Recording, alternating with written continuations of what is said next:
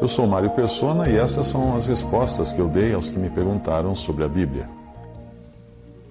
Você escreveu dizendo que sofre muito por motivos de consciência quando se lembra de ter brincado de casinha com seu irmão quando vocês eram crianças e quando vocês se despiam para tentar imitar o que acreditavam que um casal faria na cama. Uh, mesmo não tendo praticado um ato sexual, a simples lembrança dessas brincadeiras atormenta você até hoje, quando você já é adulta e casada.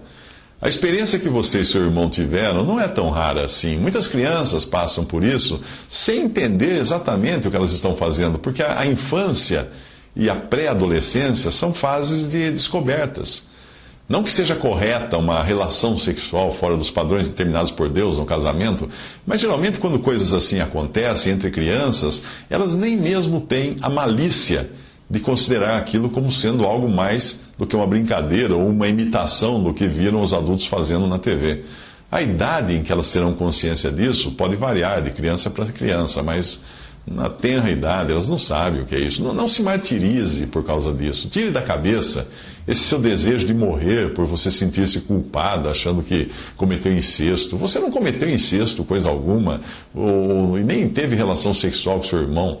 Deus sabe que isso foi feito dentro de uma mentalidade infantil, sem qualquer intenção ou consciência de mal.